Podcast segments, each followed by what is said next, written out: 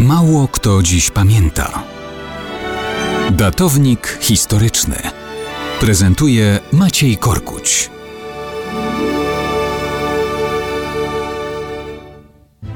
Mało kto dziś pamięta, że w maju 1911 roku w Belgradzie założono organizację, która uruchomiła lawinę. Było tak. W 1899 roku spisek serbskich oficerów doprowadził do udanego zamachu na ich własnego monarchę, króla Serbii Aleksandra I Obrenowicza. Nie był to władca lubiany. Jego intymne wybory i polityka współpracy z Habsburgami nie przynosiły mu popularności.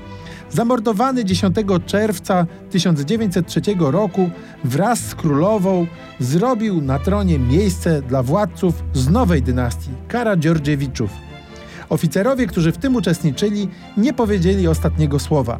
Po latach sformalizowali swoją działalność w postaci tajnej organizacji o nazwie Czrna Ruka, czyli Czarna Ręka.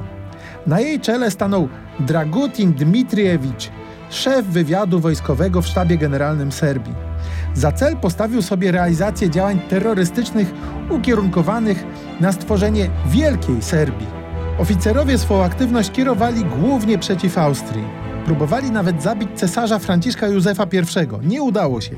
Próbowali zabić austriackiego gubernatora Bośni. Nie udało się.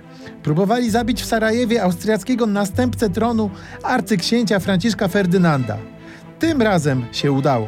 Przy tym zamachowcy uruchomili ciąg wydarzeń, który zamienił się w prawdziwą lawinę o nazwie Pierwsza Wojna Światowa. Tej lawiny Dmitrijewicz nie przeżył. Jego własny zwierzchnik Aleksander Karadziordziewicz, obawiając się zbyt wielkich wpływów tajnej organizacji, sam oskarżył ją o próbę zamachu stanu. Dmitrijewicza skazano na śmierć i stracono.